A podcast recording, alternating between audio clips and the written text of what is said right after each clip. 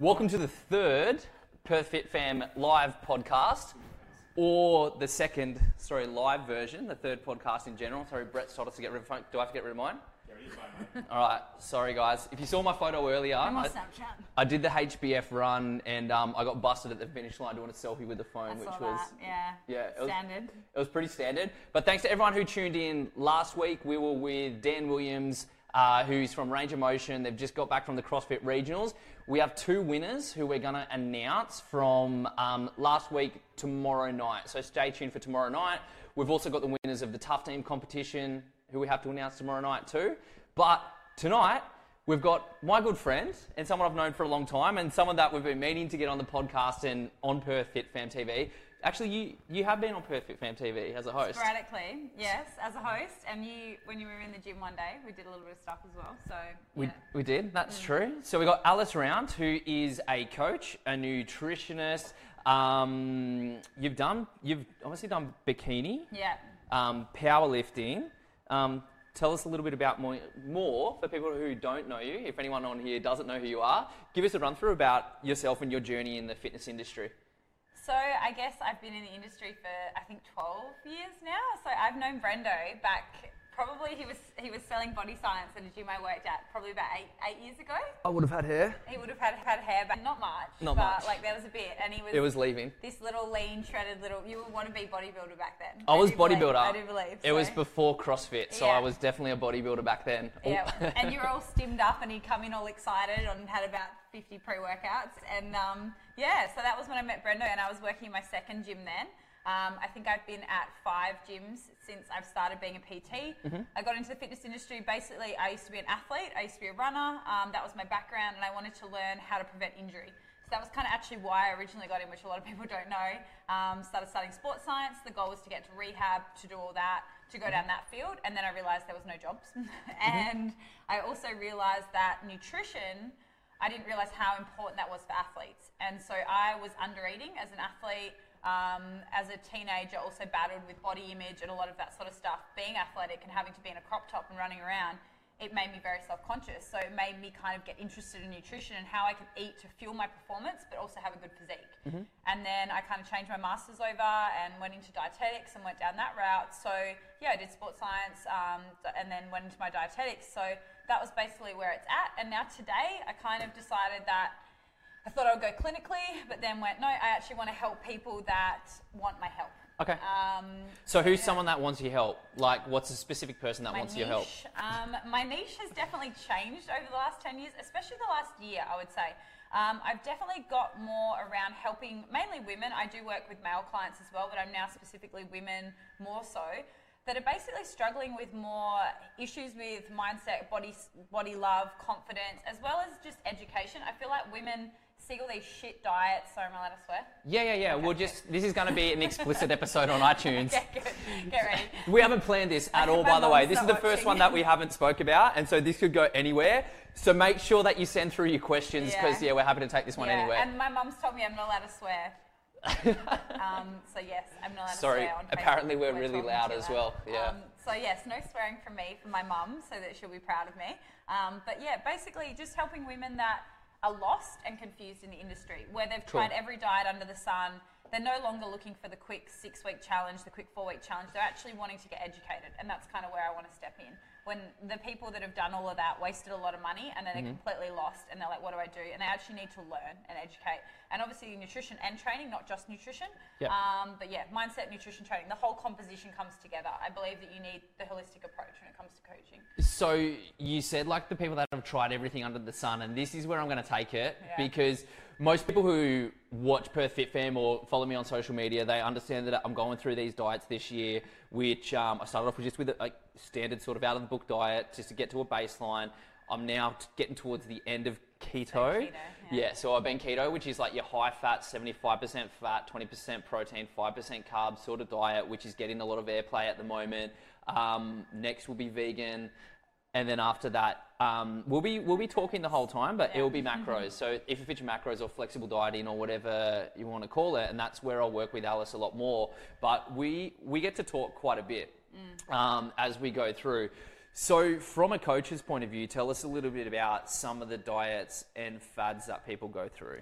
There's so many, but definitely, obviously, I don't know if it's so much fads, but diets, they're very different things because from my approach, I don't believe that there's one diet that suits everyone. I don't Sure. believe that, you know, IIFYM is the and end all. I actually don't like the term IIFYM. I prefer flexible dieting. Sure. And there's a big difference there.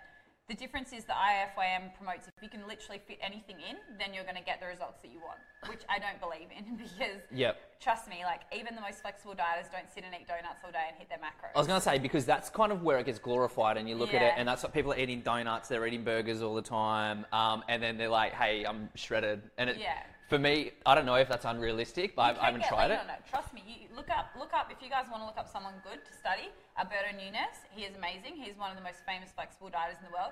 He got shredded and basically ate a Snickers every day of his prep, and that was his goal. He was five percent on a DEXA. Like he was so like That's crazy. in. Yeah. Natural athlete. Um, but he just did it to prove a point that you can get lean, but he felt like shit, and that's the big difference. Okay. You can get lean eating crappy based foods, but you will feel very average. Your hormones will be a mess. There's so many other negative side effects to just eating crap. Mm-hmm. And that's why I believe in a more flexible approach with my clients. I believe in kind of a more 80 20 rule. It's 80% wholesome foods, nourishing foods, foods that have a purpose. Yep. And then 20%, yeah, if you want to fit in a candy bar or whatever, and it fits into your macros and you still nailed everything else on that list of like that might be hitting iron targets, fiber, different sort of nutrients based on the individual. Yep. So that's important. If it's a female client, it might be a case of us needing to get up her vitamin D, iron, you know, magnesium. If it's a guy, it might be a case of you know foods that are more inclined to helping with you know testosterone and different things like that.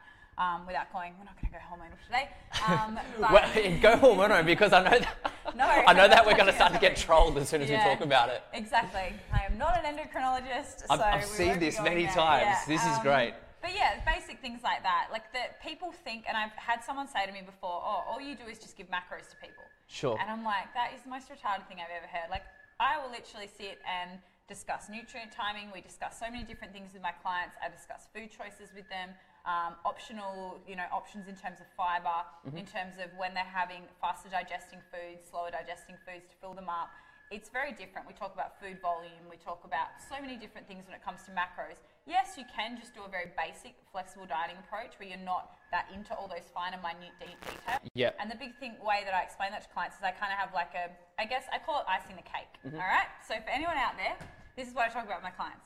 We talk about building a cake. So to build a cake, you need a base. Mm-hmm. Okay. So your base is your macros. That's Yep. your protein. That's your carbs. That's your fat. Yep. Cool. And your calories, obviously overall, but your calories come from your macros. So Sure. It doesn't matter. All right. So then from there, we've got layers. We've got layers of a cake because we don't just want one layer because that's boring. Yep. Um, so then your next layer is your things like your fiber, things like your micronutrients, Mm-hmm. things like water consumption, things like that sort of stuff kind of comes in your second layer. So if clients have nailed the base, then they go to that second layer. Mm-hmm. Then if they've nailed that and they still want to get even better results, it's like, all right, let's go to the top tier, let's ice the cake. Yep. And that's going to be our micronutrients, our minerals, that's going to be sleep, that's going to be mindset, that's going to be everything all encompassing. But when clients get overwhelmed, we go back to the base. Have you got the base down? Let's go from there. All right, so you just said something which I didn't think we are going to touch on, but the top, the icing on the cake. So we've gone through macronutrients, micronutrients, um, and now you're delving into mindset. What do you mean by that? So I guess a big reason why a lot of people don't get results, and that can be training or nutrition. So I know you know from a CrossFit standpoint, Mm. but there's just some people that will go to the gym and they won't kill a workout. Like they will literally just go in there and do the bare minimum. Yep. So they'll go in there and they'll see they might have a program and it says do four squats at blah blah blah and do a push up and do this, and they're like, yes, I've ticked a box, I've done it. But then you see other people who will go in and they will push as hard as they physically can. Two people could be on the same program, Yeah. but they're gonna put that into action in a different sense. So I got a question with that then. Do you think that someone can have, have the mindset, that top mindset all the time, or do you think that you still need to have ebbs and flows in life? Because Oh, I, 'cause I can't maintain I have that. days where I suck. Like Yeah. Had my period on Sunday. Sorry, boys. and I went to the gym, and it was a terrible workout. Like I just Okay. did arms and I walked on the treadmill till my partner was done with his workout and I had a stretch. Okay. Okay, so we're gonna have days like that, and then the next day, I fucking crushed it because you know it's all about balance. So Sorry, again, Jan. Yeah, sorry, Jenny. Um, so yeah, definitely, you can't expect perfection, and that's why Yeah. obviously I program with progressive overload with my clients. We obviously factor in deloads, but there's also going to be weeks where you just say don't hit a weight target, and you can't beat yourself up about it. Now, this is one for the girls out there. Mm-hmm. I believe in progressive overload for females because females often don't push themselves enough in the gym, don't lift heavy enough weights. Um, and then they struggle to get gains or they struggle to they have hit fat loss plateaus. That's why Uh-huh. CrossFit's great, I believe, for um, females that struggle to push themselves in the gym. It's Yeah. awesome. It's fun to do. Yeah, and then like you know the problem being with that is that women do get scared of lifting heavier and progressively worrying about you know putting on muscle too much and all of that, Yep. which can be a common misconception as well. And I can't even remember what point I was going back to here, but It doesn't matter. Yeah. I don't even know. It's we like I said, we didn't plan. We wanted this to be raw, and we want you guys to be able to ask questions um, and send them through. So Brett will keep us enlightened if anything does come through. So feel free to jump in. Oh, mindset. Mindset. go back to- Yeah, so in terms of, I guess, training mindset. I've got the big memory of a is, fish, man. Um, there's a lot of aspects when it comes to mindset, and I don't just mean training mindset, but I mean a lot of people uh, will self sabotage, and that's a big part of mindset. So they'll do really well with their nutrition, no matter whether they're on macros, whether they're on keto, whether they're on vegan, whatever they're on. It doesn't matter if their mindset's not right in terms of Mm. accountability, in terms of the goal, in terms of compliancy. Because you can have the best diet in the world, but you know between you and me that one diet's going to be harder than another to stick to. Yeah. And I Yep. believe the harder you make a diet, the more likely someone's going to fall off it. So one thing that you just said is compliance to a diet. Now, so far, I guess with my experiments Yeah. um, that we're putting on, um, I personally don't believe I'm going to get a drastic result over one over the other. Yeah. I think that it's solely going to come down to compliance and whatever's easy, um, or not easy because nothing's easy. You've still got to Convenient, stick to it, but whatever's more convenient. So, for instance, I got a great result off keto to begin with. But then, as I started to travel or life started to get hectic because it's so restraining, yeah, it became harder. And then you drop off, and then you stop counting your macros, and next thing you know, you're halfway through a week without logging in, and you don't know where you're at. And it's like, hold on, I've got to reset, and I've got to get back into it. I think that's going to be the same with vegan, um, and I think if it fits your like the macros, flexible diet, diet and style, I think will be the, the the most flexible yeah. out of them, but I don't think that it's going to be drastically changed, depending except for how compliant I or anyone else can It's a be. part of it, massively. And that's like 80% of results. How compliant are you? How, how easy can that diet fit into your lifestyle? And I believe that you need to feel, fit, build a diet to suit your lifestyle, not the other way around. Yeah, That's a massive, massive one. So, you know, if you're working with a coach and they're telling you you need to eat six meals a day, but for you physically at your job, you can only have four meal breaks, that's not going to work. You Yeah. need to figure out a way of, okay, well, let's have a bit larger meals, but have four meals a day. You know, it's Yeah. that simple. It's not going to mean that you get fat overnight from having four meals a day. Like, you know, there's all these misconceptions that you have to have six meals a day. You have to have protein an hour after a workout or straight after you go, out, you know, catabolic. you're going to lose Like, all your gains. yeah, but at the end of the day, is that convenient? You know, like, Mm. it, does that work? If you're straight after the gym, does it matter if it takes an hour for you to get home and cook a meal? Like, you're not going to lose all your gains in that hour. Like, it's not. Science doesn't happen that simply. Like, Yeah. the body's smarter than that. Yeah. Now, do you think that a lot of people's misconception with diets, or even like strong beliefs in diets, is just because of ignorance to another diet? So, not understanding how it works? I think when people see results, that's a big thing. So let's Okay. say, for example, a lot of women will do this. They'll go on a low carb diet or a keto diet and they drop five kilos within a few weeks. Yeah. And a lot of that is water weight. Yeah. So they're dropping out of their normal high carbohydrate diet, Mm-hmm. and with every one gram, I believe, someone will probably correct me on this, but every one gram of carbs is about five grams of water that gets pulled inside the muscle glycogen and also within the liver and stuff like that without Sure. throughout the body. So let's say, for example, you're going from eating 200 grams of carbohydrates. My math's going to get tested here. So let's times that by five. So that's that's like a, a thou, one liter of Okay. water that's going with that. So let's say, for example, you drop down to 20 grams on keto. Yep. See you later, like a liter of water. So you've just dropped like on the scales physically. So I can actually answer on that exactly. Um, I lost about four kilos straight away, and I, so I'm about I was about 80, and I sit at about 76 now. Um, and then there was a massive bell curve. And I think that's the bell curve where you go quick and then it Drop. goes slow.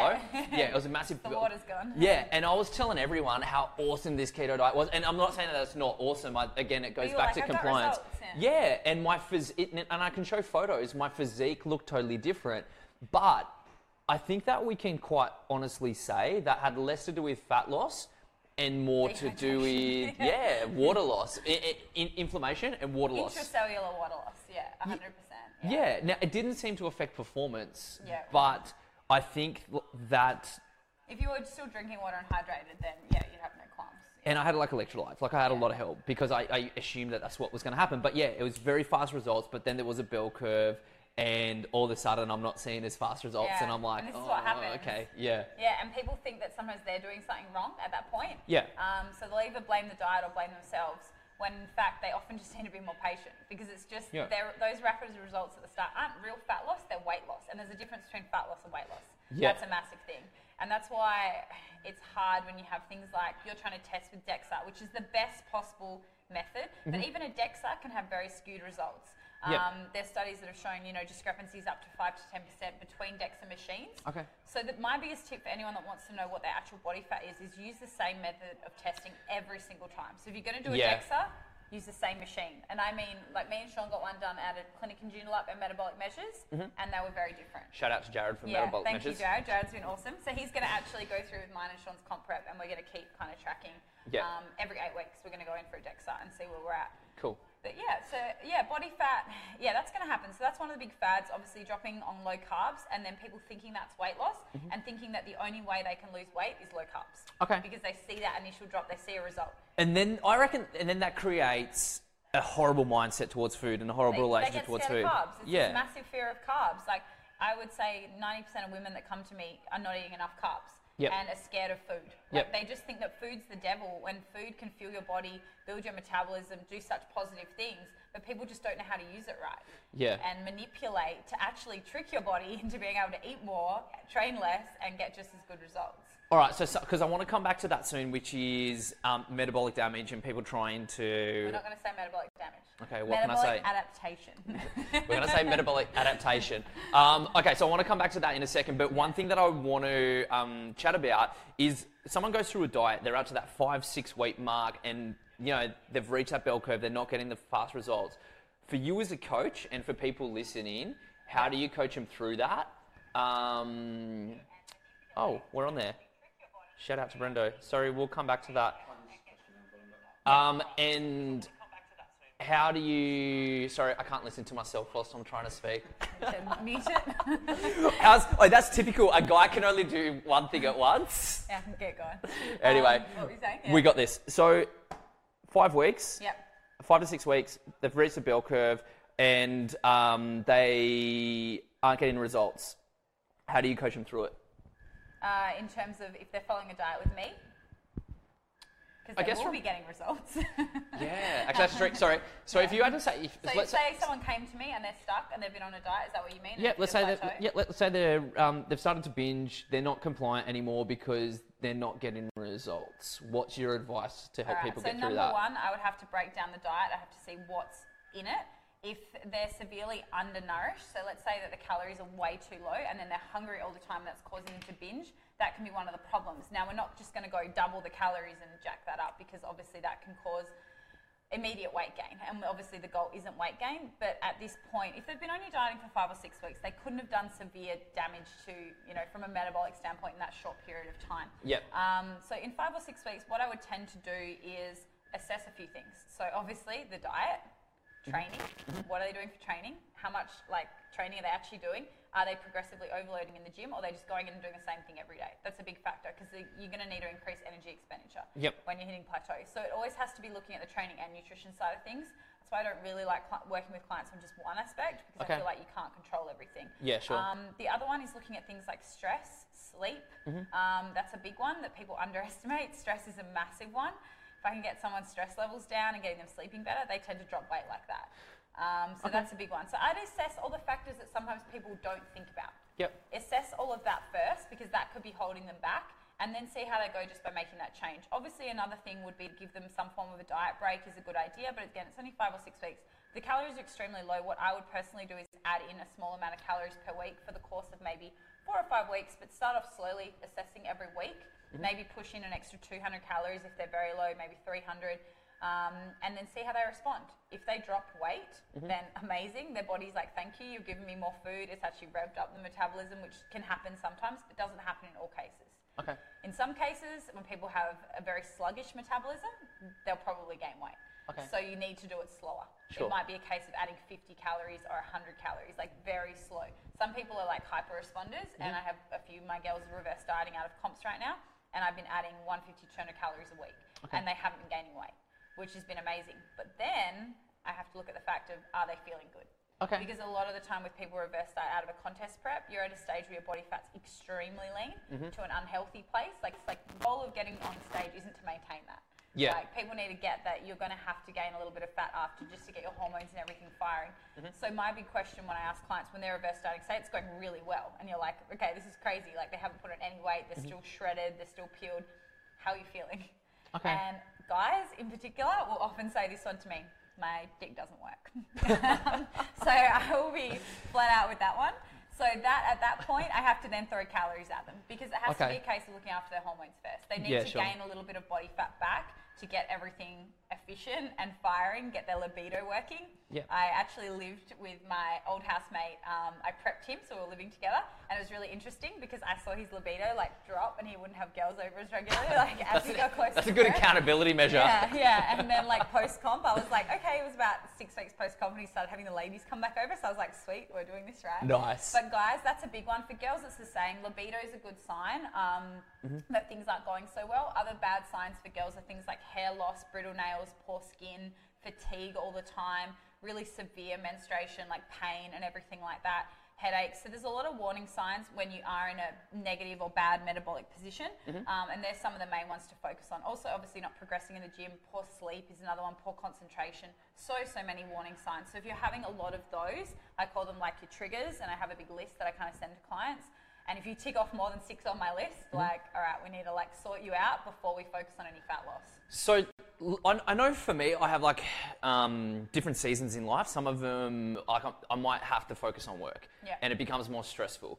Um, would you, unless I'm competing, would you suggest that someone that you know, if you had a client like that, that you understand that's going to be the next couple of weeks, they're going to be doing a lot more, a lot, maybe a lot more travel, and it's okay to pull back a bit? 100%. Like, I don't believe that my clients need to be like 100% tracking macros year round. Sure. They don't need to be like 100%. I mean, I allow most of my clients, my lifestyle clients, you know, a 10 to 15 gram rule around most of their macros. If they're traveling, I get them to focus on more hitting calories rather than hitting macros. It's a little harder. Mm-hmm. Like, especially if, say, you go eat out for breakfast, sometimes you can have two eggs, some avocado, some butter on your toast, and there's your fats for a female almost gone in one meal. Mm-hmm. So in that situation, I'm like, all right, well, don't freak out, guys. Let's just kind of try to hit calories that day within 100 or so. Mm-hmm. Again, if your goal isn't fat loss, then then tracking again doesn't really need to be there. And more of a, I'm not a massive fan of intuitive eating. We won't go into that right now, but um, but that can kind of come into play a little bit because. But you need to be educated. If you're not educated and you're intuitive eating, mm-hmm. it's pointless because you don't know what you're actually intuitively eating. Whereas an educated person, for me personally, I didn't track last year much. Okay. I didn't track for about um, four or five months. Mm-hmm. But basically, what I was doing was, all right, breakfast. Does my meal have protein in it? Does it have carbs in it? Am I training today? Do I need more or less carbs? Mm-hmm. And that would how I would just kind of eat. And my weight kind of stayed the same. And when I actually tracked it, I was intuitively eating about 2,200 calories a day. Okay. And maintaining weight on that. So now that I'm in a contest phase, I'm obviously now tracking. Yep. Um, that's really important. But it kind of made me aware that my body got to kind of a set point where it was comfortable at a weight and a certain amount of calories. And I kind of knew in myself enough of what was hitting that. But obviously, someone new to flexible dieting, there's no way I can coach a client that. Like they need to actually track for an extended period of time to learn what's in food. And get used to it. Yeah. Do you think 100%. if you don't track for a while, you kind of lose your mojo on tracking as a well? A little bit. You get a little bit slack, but yeah. um, and that's a big part of it. I just kind of gauged how my training was. I was training more for powerlifting then, okay. um, and if I started to feel a bit crappy in the gym, have average weight sessions, I'd start tracking again. Okay. And just make sure because sometimes I was actually under eating more than overeating. Yeah. Or un- I usually would find that I was overeating fats, under eating carbs, under eating protein. Okay. Um, that for me personally, and I find that happens to most females. They tend to under eat protein. Yeah.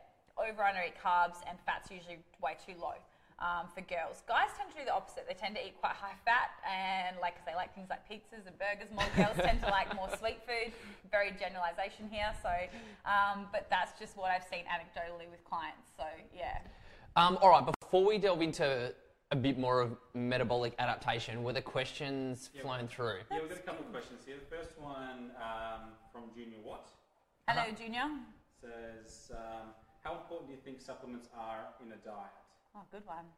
Very big one though. Either of us can handle this one pretty well. I guess we'll try to get, keep it brief and give our own personal take on supplements. Yeah. Um, I enjoy some supplements. Enjoy, I don't know why I said enjoy, but there is some supplements that I believe have a purpose, but it comes down to the individual. So it needs to come down to what you're lacking from your diet. So if you're a vegan, you're going to need a supplement a bit more than say what someone with a very flexible dieting regime would. Um, for me, for women in particular, obviously there's important things like iron. So maybe if you're not getting enough iron from your food, supplementation may need to come in. And then looking at more your generic subs that you'd buy on the shelf. So like I'm guessing you're talking about things like branch chains, pre-workout, all of that. Um, I'm not a fan of pre or stims, so I, I just think I'm all about decreasing stress and your adrenal health and all of that, which I know Brendo's learned a lot about over the last few years. I've a lot, a lot about. yeah.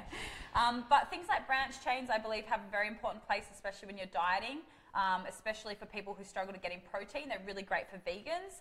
Um, I think is branch chains vegan? Yeah, there is some. Prana does a vegan one. Yeah, Um, your branch chains, it depends on where you get it from. where you get it from exactly. So I believe in creatine is really great. It gets a misconception. So these are my basic ones I like. Mm-hmm. I like creatine because it actually helps with muscular endurance. So I, when I have a really big workout, I always make sure I take creatine. Girls get scared of it. It doesn't make you bloated. It's actually meant to pull water into the cell, so it's fine. Yeah. Um, LCAR studies are up and down, but it is one that I utilize um, for fat loss phases. Um, natural, natural, meant to be natural fat loss as well. I find it just helps me sweat a lot more as well, which um, I feel like I'm working harder. But you take too much and you can smell like fish, so be careful. And then the other ones I really like are just your basic things like fish oil, magnesium, zinc, vitamin D. If you're in like in winter, I take vitamin D. In summer, I don't. So there's all these kind of basic things, but to be honest, that's kind of my base. Sometimes glutamine, but often that's in a lot of branch chain products as well. Yeah. So I tend to agree with that too. It depends in the context of the question that you're asking. Um, I, I always say supplements are supplementary to a good training program and a diet. Um, as Alice said, like especially pre-workouts and stimulants, and they're still probably the biggest selling thing. they in- are. Yes. They make the most margins on them too. yeah. Easy. The most margins are the biggest selling thing. They rotate through every six months. There's always a new one.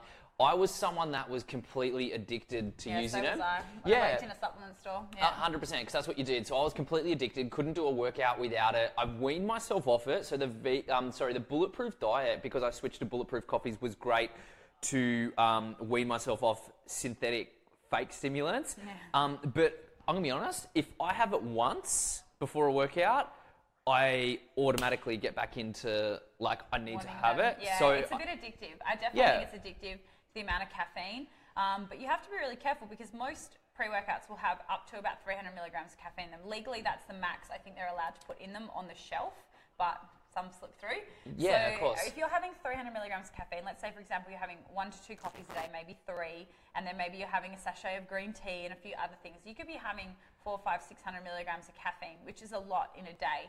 And then you're having that over and over again. And then what tends to happen, this is the cycle, is you have a pre-workout to pick you up in the afternoon to go train in the evening, Mm-hmm. and then you get home, and then you're all stimmed up, and then you can't sleep. So then the next day you're tired, and then you have pre-workout, and it's like goes and goes and goes. Or then you have a sleeping supplement to help you Yeah, sleep. exactly, I, yeah. The amount of That's what I times, to do, oh yeah. yeah, the amount of times when I was in my early twenties and I couldn't sleep, and I was like, oh man, I got insomnia, and I was just a little dickhead because I was just having pre-workout late at night. Yeah. So, um, I and- come. I was so productive. I come in and I clean the house and I do work, and then Yeah. it would be like 1 a.m. and I'm like, oh, got to get up at six. Like, yeah. So that's having a dig at um, pre-workouts in that sense. But um, what Alice said is pretty much spot on. So I think that supplements are supplementary to a good training program and a diet. But I do think that there's certain supplements that should always be considered, um, like a basic protein. Obviously, if you're vegan, then it is easier to um, use a protein supplement. Yeah, that's probably the one I forgot. Yeah, protein powder. Yeah, um, but things like branch chains, um, you know, even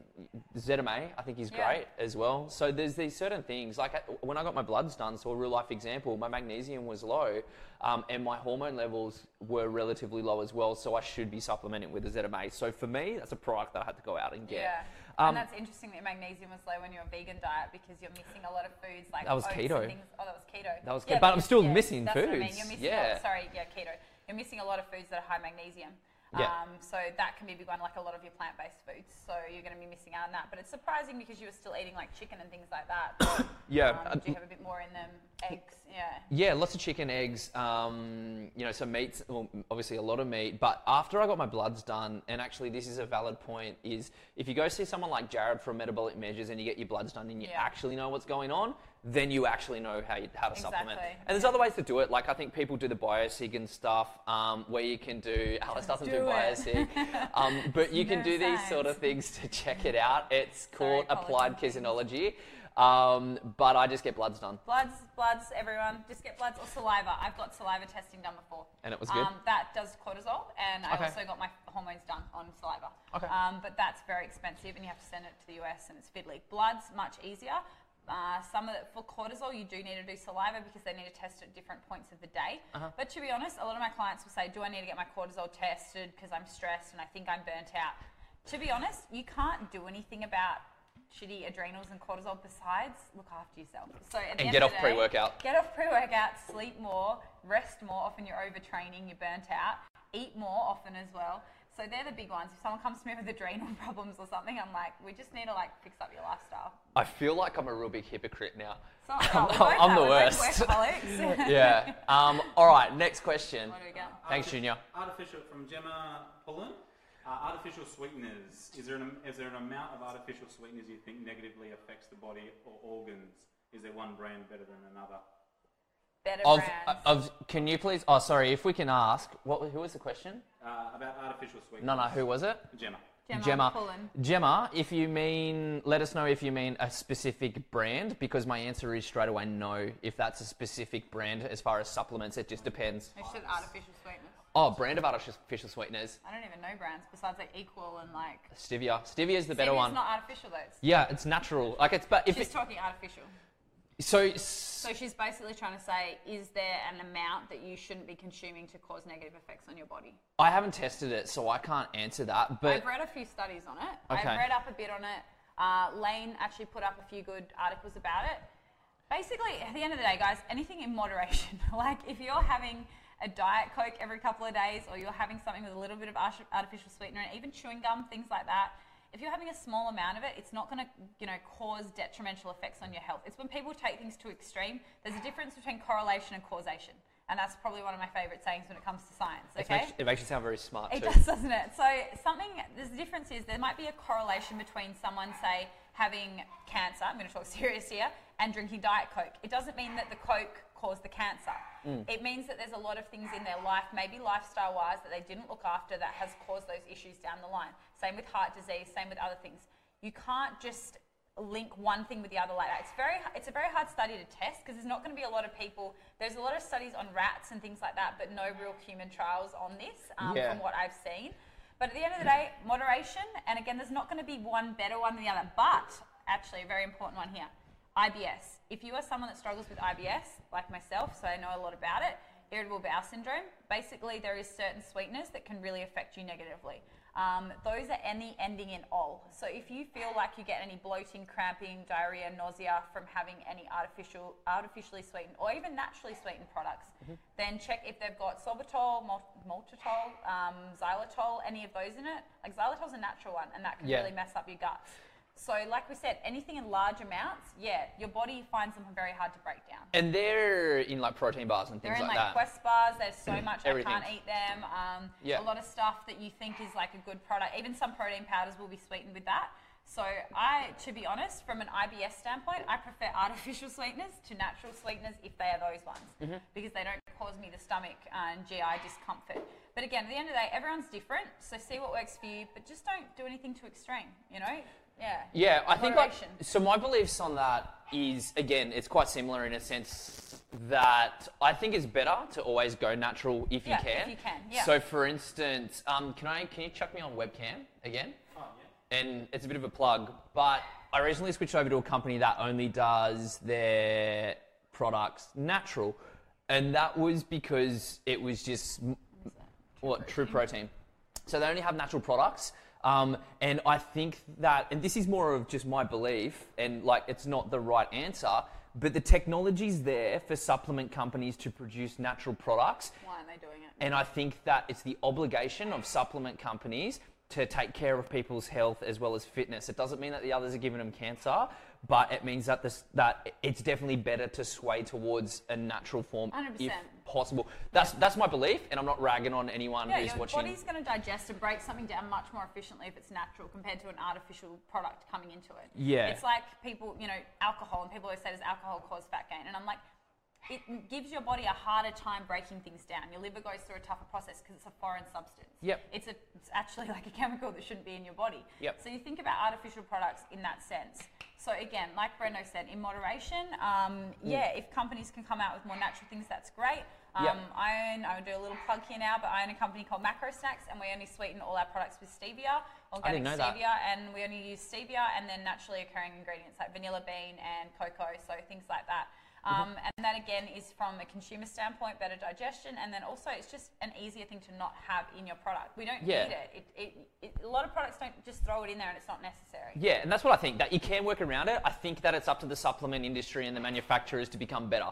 Um, Yeah. Saying that, don't have a go at me when you see me drinking a Diet Coke. And you know because I'll have a yeah, Diet Coke once every two weeks, or I'll get lit, you know, occasionally as well. And it's like, There you go. Perth. yeah, Perth Lit fam. So Yeah. you, you can't have like yeah, I, I it's like the 80-20. I would Yeah. prefer to stay more natural, but then of course we're all human and you've got to like live la vida A loca. big reason why companies won't put it in is because it's more expensive. At the end of the day, if you're going to buy a product and it has naturally sweetened ingredients, I know for me, from a business standpoint, it is very expensive compared to artificial sweeteners. They're a lot sweeter, so you don't need to use as much often. Yep. Um, so yeah, it, you may have to pay a bit more, but often paying a bit more for a good quality product is, in my opinion, I will always pay for something if I know it's quality over quantity. You know. Yeah. Massively. Next question. Okay. Um, mate, my mate Adolfo. Hey Adolfo. Uh, what are your thoughts on fasting two and one? Oh, good one. T- hold on, two and one, like two days. No, just talking about maybe fasting. So two days on, one day off, like the five and two. Oh, okay. I- I, haven't really done much of that, but you go. Now. Yeah, yeah, this is awesome. So during my whole keto phase, I'm like hell excited to talk about this as well. during my whole keto phase, part of what I'm doing is bulletproof fasting. So the difference between intermittent fasting and bulletproof fasting is I eat pretty much from 2 p.m. till 8 p.m. So I've, I'm going to eat later tonight because I need to get more in. Um, but I usually eat from six-hour window, so 2 p.m. till 8 p.m. Um, and then the rest of the time I fast. Um, but within the morning fast component, I drink bulletproof coffee, which is um, coffee, grass-fed butter, and high caprylic acid MCT oil, which is So supposed to help you think better. fast or not? Yeah, so it- so that's why this is where the confusion is going to come in because people are going to be like, hold on, no, you're eating, so it's not technically a fast. Yeah. And it's true, but it's a bulletproof fast, so it's still not the s- same, yeah. it still sends your body the um, stimulus that you're in starvation mode, though. Mm, I would argue because You you are produce- still ingesting calories, so your body's not in starvation mode. But it, you don't. It doesn't stop you from producing ketones No, as yes, well, which is the important part yeah. of a keto diet. Yeah, I agree with that. Yeah. So that's the hack of the keto so diet. keto, yeah. yeah. So it's the hack of doing the keto diet, and it helps you stay in ketosis. Um, I've also done normal fasting, and I love it. Um, I don't know when I go vegan if I'll fast. Pros and- and cons. Yeah. yeah, and I'm assuming that when I do um, flexible, I won't be fasting either. I have some of my clients who flexible fast. Yeah. Okay. Yeah. For, for me, I think lifestyle, I love it. I think that I do get results. I don't know if they're, they're not measurable, so I can't talk about them. Um, but yeah, I think it's good. It's not for everyone. It fits my lifestyle. I don't like eating breakfast. So was he saying fasting two days of food and one day off, or I just want to get clear on what his he was saying was fasting. The question. Um, that's what. It, yeah, just two and one. So I guess maybe the five and two diet. You know the. the He, uh, he must mean, was it, what was it? Who was it? Adolfo, just say. Adolf, Adolfo. It, let us know what. Yeah, um, what specifically? Because I will give you my opinion on just intermittent fasting in general. Yeah. So let's say from your standard, which is what, a 15, 16 hour window of Mm-hmm. not eating um, from overnight. I use it with some of my clients who have jobs in mining. They use it a lot um, because what's going to tend to happen is they have to often be on site at 4 a.m. or 5 a.m. and they don't get opportunities to eat sometimes until 10, 11, but then they get a big smoko break. Mm-hmm. So for me, I use it for clients with a lifestyle point of view. If it fits in with their life really well, then we do it. Okay. Um, a lot of my personal trainers actually do it because they have clients at 5 a.m. Sometimes they don't feel like eating at 4, Yep. and then they often will finish clients about 10, so that works perfectly for them. Yep. And then they have a nice big meal. Often they'll actually train then, and then backload their carbs through into the evening. That Yep. works really well. Also with clients, the other time I've used it is digestive issues. Um, so people that have problems with actually breaking down large volumes of food, I find spacing out and having less meals um, and less frequently that actually can help their GI tract. Yep. Some people it can do the opposite. So again, I only ever use it if it's for either a lifestyle or fixing any form of digestive issues, or from even from a mental focus standpoint. Generally, from a fat loss standpoint, I don't think there's any benefit.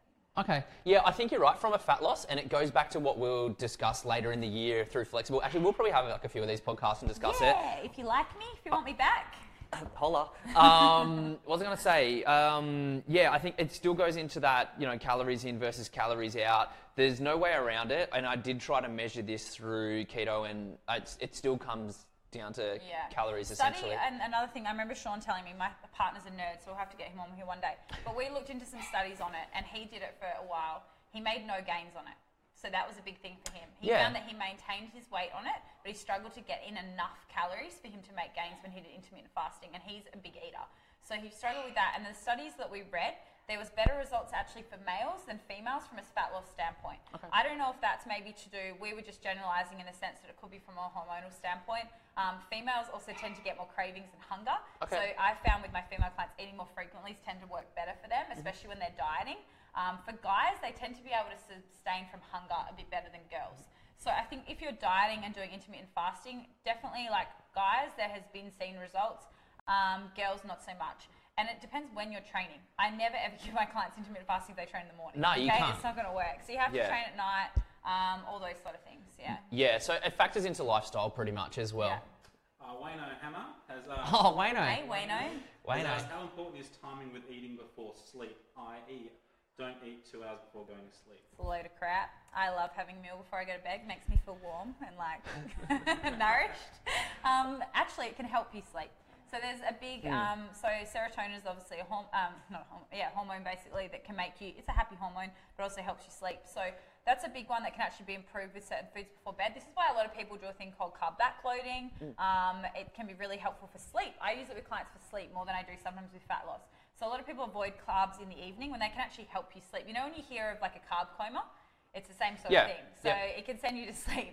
So I think blueberries are really high, oats are really high. Having things like this sometimes in the evening can help with that. Yeah. So I wouldn't fear food before bed, but again, I wouldn't eat something that is going to be high in trans fats, high in sugar, anything that's going to really upset your GI tract or have a big spike in energy. So when I say carbs, I'm generally more speaking of your lower GI, more nourishing carbs, whole foods, than like going and having candy bar before bed might, yes, spike your blood sugar a bit. You might feel a bit shitty and actually struggle to switch off. Yeah. I think I, even though I'm on keto and my carbs are limited, I still follow that principle of backloading your carbs in the evening. Now, my carbs will either come from blueberries or dark chocolate. Perfect. Yeah, so I don't eat anything specific. My, all, Dark chocolate has magnesium in it, so that helps you sleep. yeah. And- it- and zinc. and for me, that's like a reward. So I use ninety. Nice, chocolate. yeah, I use ninety percent, and I have it before bed, and it's kind of like your reward and you enter Yeah. the day as well. Um, so yeah, backload your carbs at night. Yeah, and I think like like I said, if you don't want something sitting in your guts, it's going to make you feel like crap or have to No. get up and take a crap. So make sure that you have foods that you know suit your body and your goals.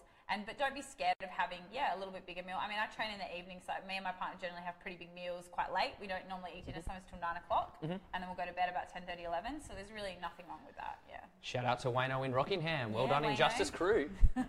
Uh, Paul Muse has asked, what are your thoughts on apple cider vinegar? I haven't met Paul yet. Hi Paul, I've met Paul. How you going, Paul? I've got to meet Paul. He's always on my lives. He's awesome. You'll like Paul. So, um, apple cider vinegar, well, besides the fact that it stinks, um, my partner puts it on his green vegetables and it smells disgusting. He puts it on his green beans every day. That's that ruins the beans. Oh, it's horrible, and I have to smell it. And he microwaves it, so it's like warm apple cider vinegar. Yeah, yeah. Ugh. Okay, so apple cider vinegar, um, obviously it can be positive because it's going to help with your balance of your pH within your body, which is why people use it. Yeah. So it can have benefits in terms of digestive system, in terms of uh, that's the main main benefit really, digestive, good health, good gut health. Um, so no qualms there. I think it's a good product to use, but people overuse it as well. I don't think you need like five shots of it a day. I think like I use it sometimes as a bit of a salad dressing, sometimes first thing in the morning. If my digestive system's bad, with a little bit of lemon juice, sometimes warm water.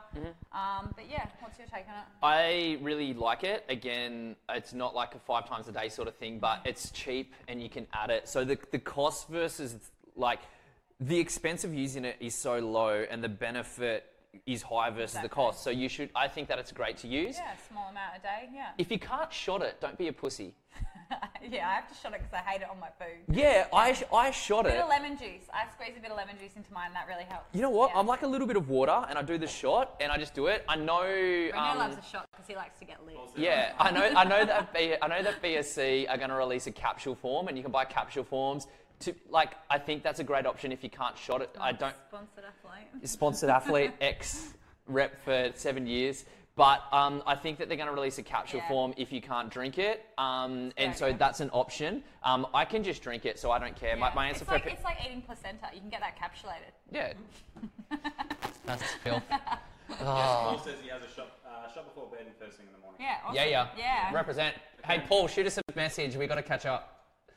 Michelle DaCosta. Hey, Michelle. Hey Michelle. Hey. Um, what do you think about kombu- kombucha? Kombucha. Oh my god. I think it stinks, but it's, It's the really good wellness. for you. I wish I could drink it because I just can't stomach it. Sean drinks it all day. Yeah. My partner is all about gut health. He has he has his sauerkraut, he has his kombucha, his apple cider vinegar, and he's got he poops like four times a day. So Does he? Mm. that's a good sign that his gut health is very healthy. I think kombucha does have benefits in terms of um, GI health, in terms of probiotics, all of that. I personally can't stomach it, but if you can, hats off to you. It's really good for you, but it can be very expensive too. So that's the other thing. So my answer is the same to this is um, what was the other apple cider vinegar is yeah I think it has benefits it's definitely great for gut health. I was actually getting these like these marks on my body which was to do with gut health like a uh, I guess like a kind of rash from Yeah. gut irritation. And when I cut all the artificial stuff out and I was using things like kombucha and um, like apple cider vinegar, it went away. So it definitely does help. For me, it's also keto if you use the right brand as well so I can still drink it now. And again, it's one of those things, it's hell expensive. So if you know how to make Yeah. it, teach me how. And, and one other thing I can just say on this point of all these gut health products like apple cider vinegar, kombucha, sauerkraut, all that. Mm. If you're using them because you have a shit diet, like you're eating pizza and you're eating burgers and then expecting to drink kombucha and like everything's going to be okay, Mm. it's a waste of time and money. It may help a little bit, but to be honest, guys, like focus on your food first rather than spending so much money on these products sometimes can be a big one. Yeah. So keep it simple, eat more whole foods, eat more nourishing foods, eat foods that have natural probiotics in them, yogurt, things like that, rather than having to spend a lot of money on these products if you don't need them. I think sauerkraut's great, but again, you only need like a tablespoon a day. Yeah. It's not massive, massive amounts. Um, and you can make your own as well. I did try to make it, but it stunk our house out. I reckon so- sauerkraut is my least favourite out of those things. Really? All right, is there any more questions? One more, one more question. One more question because we've got to wrap this up. Uh, Cyrus Carlson says, "What are your thoughts on having three ma- three main meals and snacks in between versus six six main meals?" Okay, so we need to maybe be a bit more specific on what the snacks are. So maybe you could ask us that. That would be great. But I'm guessing you mean like by a s like everyone's snacks could be different, so it does make it a little bit harder for us. Um, okay, for me personally, I believe that every single meal I try to encourage my clients to have a protein base. So if your snack doesn't include a protein base and say it's just carbohydrates between a meal, let's say for example you're eating like a chicken and salad for lunch and then your afternoon snack is a piece of fruit. I don't think that's as optimal as having, say, like another meal of like maybe a protein shake and a piece of fruit and some nuts, having protein, carb, and a fat. That for me would help more. I'm looking from an energy standpoint because you're not going to have like a rise in blood sugar and then a bit of a crash after having just a carb by itself, especially one, you know, fruit obviously has a little bit more sugar, but it's fructose, it's got fiber, so it's not that high GI. But at the end of the day, from an optimal body composition standpoint, no, I probably believe in more balanced meals throughout the day than having like meals and snacks, depending on what the snack is. If the snack, like I said, has protein, carbs, and fat, or a good balance of macros, then nothing wrong with it. You just might have one bigger meal and one smaller meal. That's okay. Yeah. I've like done so many different ways. So I've Yeah. done like uh, you know intermittent fasting. Obviously now keto, I eat two meals and a snack every day. Um, I've done the six smaller meals. Uh, my answer goes back to the first thing we discussed today, and it's compliance. Yeah. So if whatever's whatever's convenient and compliant, stick to. Unless you're an elite athlete or you're competing, um, there's other things to look at which are more important. Um, but can you stick to it? So Yeah. yeah, unless you're in that one percent who's getting on stage or is you know you got to track it. Even an elite athlete doesn't need to track that much. Um, but unless you're stepping on stage and food is your tool to get to a body weight, um, that's And it's like ice, going back to ice in the cake. If it's not that important, at the end of the day, if you're hitting your macros and you're getting a result that you want, let's say you're dropping fat and you're eating that way with your two snacks a day and your three meals, and you're getting results, do it. Like there's nothing wrong with that. But if say you're plateauing or there's something else going on, look at all the other factors rather than worrying, oh, is it because I'm not having you know protein at that meal or is it because I'm having this? I think people worry so much about the, what I call them like the five percenters rather than worrying about the 95 percenters. Yeah, like 100%. power players in their day. Are you training hard enough? Are you eating the right food? Are you drinking water? Are you getting sleep? Are you not stressed? Like, yep. Nail that and, and like, yeah, you're on a good track. But yeah, if you're stuck, if you're hitting plateaus, try to look at everything rather than just little things like that. Brett, can we look at the main webcam so we can sign out on our on our little faces? But thanks, guys. That were awesome questions. This is by far the best live podcast that we've done. So tune in next week. We're going to do it same time, a different place next week. But Alice, this is yeah, this is not at Alice. This, this has been great. So we might actually do all of our podcasts from here. But give yourself a last minute plug. Where can people get in contact with you, and who should get in contact with you? So I've been doing a lot of these lives myself on my Facebook po- coaching page, which is Alice Round coaching and health. I've been talking mindset, nutrition, training, whatever topics you guys want to cover. Um, you can get in contact with me there. Best is also just my website, which is aliceround.com. Instagram, Ali Round, Snapchat's the same name. But if you need to actually inquire with me about coaching, um, best thing is going through the website and then going through the inquiry tab or directly send me an email to info at aliceround.com. Um, and I am running a pretty cool program at the moment called Breakthrough. So it's basically for women out there who want to get really educated, who want to step their game up, not only get results, but also learn. Like learn about all these topics that we covered today. We talk about gut health, we talk about you know female periods, we talk about so many different things in the program. We talk about stress management. It's more than just a you know some eight week challenge or whatever. It's a program that educates you. So that is my baby at the moment and what I'm focusing on. So if you'd like to inquire about that or have anyone that wants to, click me through an email. We'd be happy to set up a phone call with you, um, with me or one of my mindset coaches as well that are on board with that program. So yeah, and if anyone's in Melbourne, I'm in Melbourne tomorrow and then Sydney. So if anyone's interstate, but this is perfect fam, so it's probably a terrible plug. That's all right. But- Tag your Melbourne and t- tag your Melbourne and Sydney friends below. So everything that Alice just, Alice just said, we'll put down below. So all the links um, to her programs and her groups or anything. Um, for you guys, what we're Oh, going. sorry. No, no, one. go. I'm doing a free challenge starting Monday that I forgot to tell everyone about. So it's a seven day breakthrough challenge, and we're basically going to give you free content every single day within a private group. There's only a few spots left. We are limiting it, capping it at a certain number of people. So if you do want to inquire about that, again, just jump over to my coaching page or flick me an email. So yeah, free, free. Everything's free for you. We'll put these links down there, so make sure you jump in. Now, before we close out, next week we're going to give away two Perth Fit Fam t-shirts, and they're going to be the podcast logo, which is here. What are you going to give? Yeah. What, what do they have to do? What do you have to do? You need to go to iTunes and you need to give us a five star rating. Um, and that's pretty much it. Head over there. We're going to give away two next week. We'll announce them. I'll throw in a bonus. I'll throw in Paul a. wants you to do burpees, um, Brendo. Paul, Brendo, who, not me. He just wants you to do 50 burpees. What, Paul's got a. Paul, we will touch base. My dogs will jump on him. Um, I'll throw in an hour breakthrough call with my mindset coach for anyone doing that, and I'll throw in a macro snacks prize as well. Awesome. Yeah. That is so cool. We'll put the prizes up there. Make sure you stay tuned. That's been awesome. Brett, anything you want to say before we sign out? That was great. That was great. Can we get the pretty end into this? we can do a pretty ending. How do we do a See you guys. ending? See ya. Nah, oh, that one. Wrong one. Can we get the outro now?